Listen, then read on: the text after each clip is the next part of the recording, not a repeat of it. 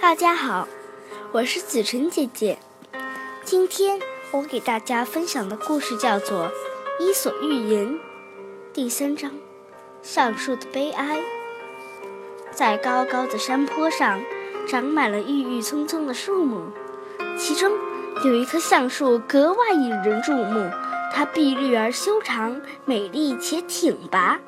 笔直的树干直伸向蓝天，繁茂的叶子俯向大地，博采天地间的灵气。橡树生活生活舒心而自在，与清风为伴，与白云嬉戏，无忧无虑地生长着，很快便成为这片这片沃土的沃土上的佼佼者。橡树白天为小鸟小草们。遮挡炎炎烈日，夜晚为鸟儿们奉献一所温暖的栖栖息地。百灵鸟最喜欢与橡树聊天，为它唱歌，它们是一对最要好的朋友。橡树常常羡慕百灵鸟拥有婉转的歌喉，更喜爱它那对自由飞翔的翅膀，在天空中遨游。百灵鸟时常对橡树说：“橡树姐姐。”你那么美丽，又那么善良，日复一日为我们遮风避雨，无悔无怨。要是我也是一棵树，也要像你一样做个好树。橡树听了非常欣慰。然而，不幸是喜欢光喜欢光顾出色的东西。一天，一个樵夫进进山伐木。来到这片充满生机的山坡，他老远就看见了这棵橡树，它实在太出类拔萃了。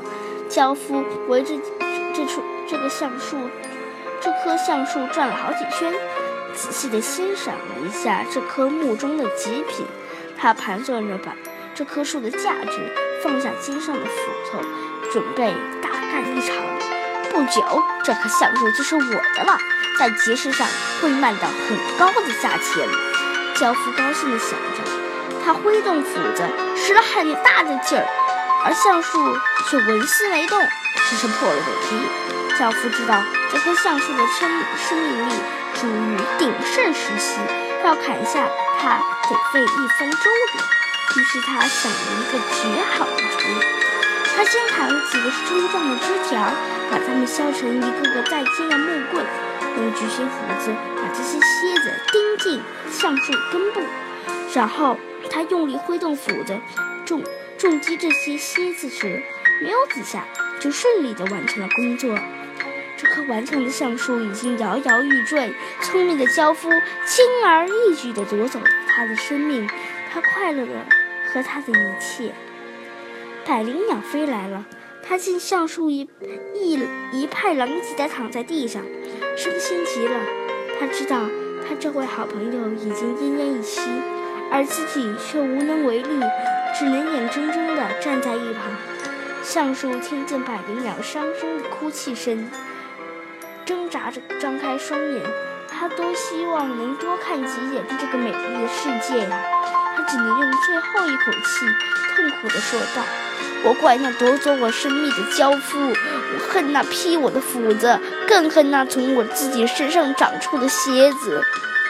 他们无奈地慢慢闭上了双眼，与大地永远地告别了。